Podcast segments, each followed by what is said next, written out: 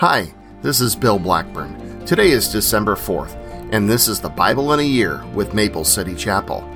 The readings for today are Daniel 11 36 through 12 13, 1 John chapter 4 verses 1 through 21, Psalms 123 verses 1 through 4, Proverbs 29 verses 2 through 4. Daniel chapter 11 verse 36. The king will do as he pleases, exalting himself and claiming to be greater than every god, even blaspheming the God of gods. He will succeed, but only until the time of wrath is completed. For what has been determined will surely take place. He will have no respect for the gods of his ancestors, or for the God loved by women, or for any other God, for he will boast that he is greater than them all. Instead of these, he will worship the God of fortresses, a God his ancestors never knew, and lavish on him gold, silver, precious stones, and expensive gifts.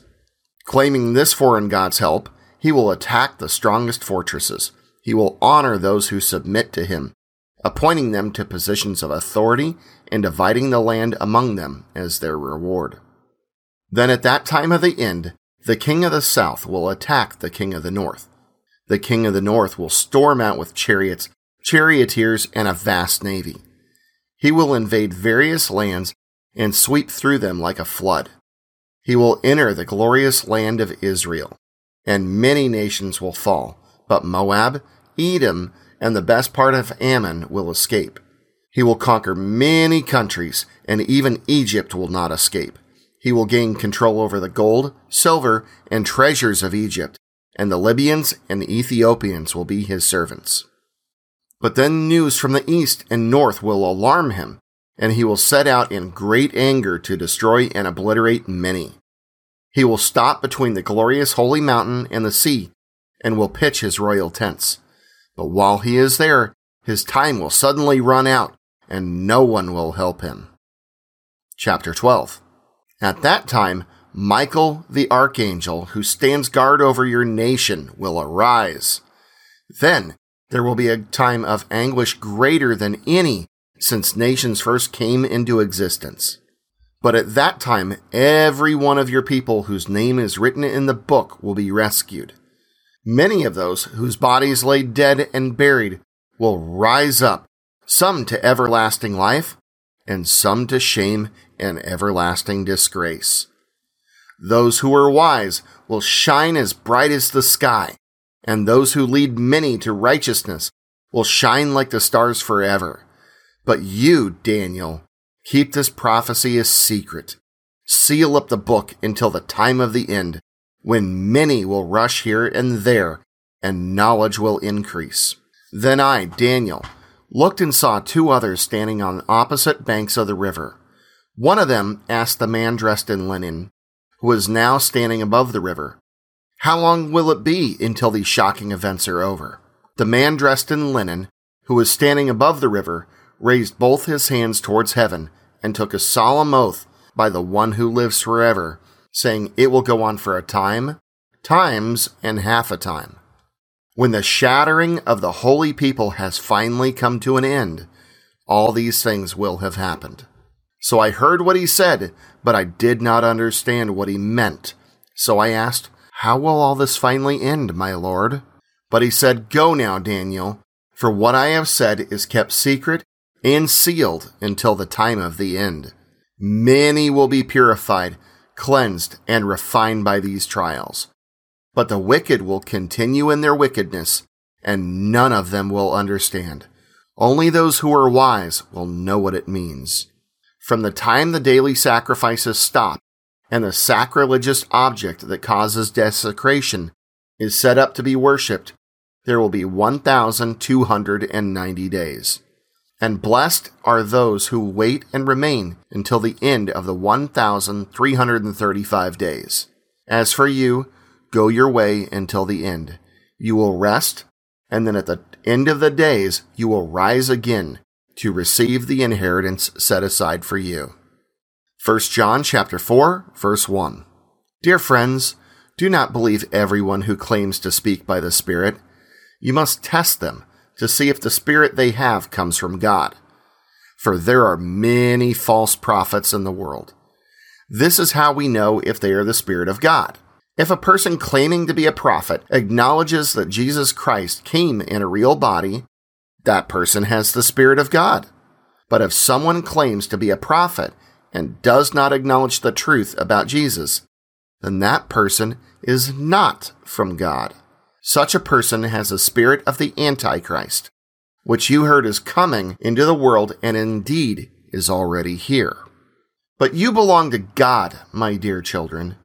You've already won a victory over those people because the Spirit who lives in you is greater than the Spirit who lives in the world. Those people belong to this world, so they speak from the world's viewpoint, and the world listens to them. But we belong to God, and those who know God listen to us. If they do not belong to God, they do not listen to us. That is how we know if someone has the spirit of truth or the spirit of deception. Dear friends, let us continue to love one another, for love comes from God. Anyone who loves is a child of God and knows God. But anyone who does not love does not know God, for God is love. God showed how much He loved us by sending His one and only Son into the world, that we might have eternal life through Him. This is real love, not that we loved God, but that He loved us and sent His Son as a sacrifice to take away our sins. Dear friends, since God loved us that much, we surely ought to love each other. No one has ever seen God, but if we love each other, God lives in us, and His love is brought to full expression in us. And God has given us His Spirit as proof that we live in Him and He in us.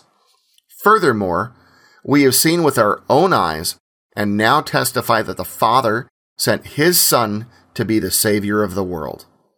All who declare that Jesus is the Son of God have God living in them, and they live in God. We know how much God loves us, and we have put our trust in His love. God is love, and all who live in love live in God, and God lives in them.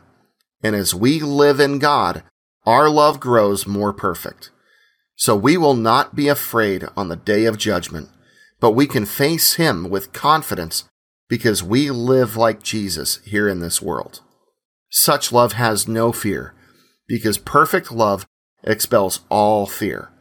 If we are afraid, it is the fear of punishment, and this shows that we have not fully experienced His perfect love. We love each other because he loved us first. If someone says, I love God, but hates a fellow believer, that person is a liar. For if we don't love people we can see, how can we love God whom we cannot see? And he has given us this command. Those who love God must also love their fellow believers. Psalm 123, verse 1. I lift my eyes to you, O God enthroned in heaven. We keep looking to the Lord our God for his mercy, just as servants keep their eyes on their master, as a slave girl watches her mistress for the slightest signal. Have mercy on us, Lord.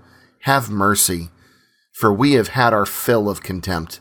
We have had more than our fill of the scoffing of the proud and the contempt of the arrogant. Proverbs 29, verse 2. When the godly are in authority, the people rejoice. But when the wicked are in power, they groan. A man who loves wisdom brings joy to his father, but if he hangs around with prostitutes, his wealth is wasted. A just king gives stability to his nation, but the one who demands bribes destroys it.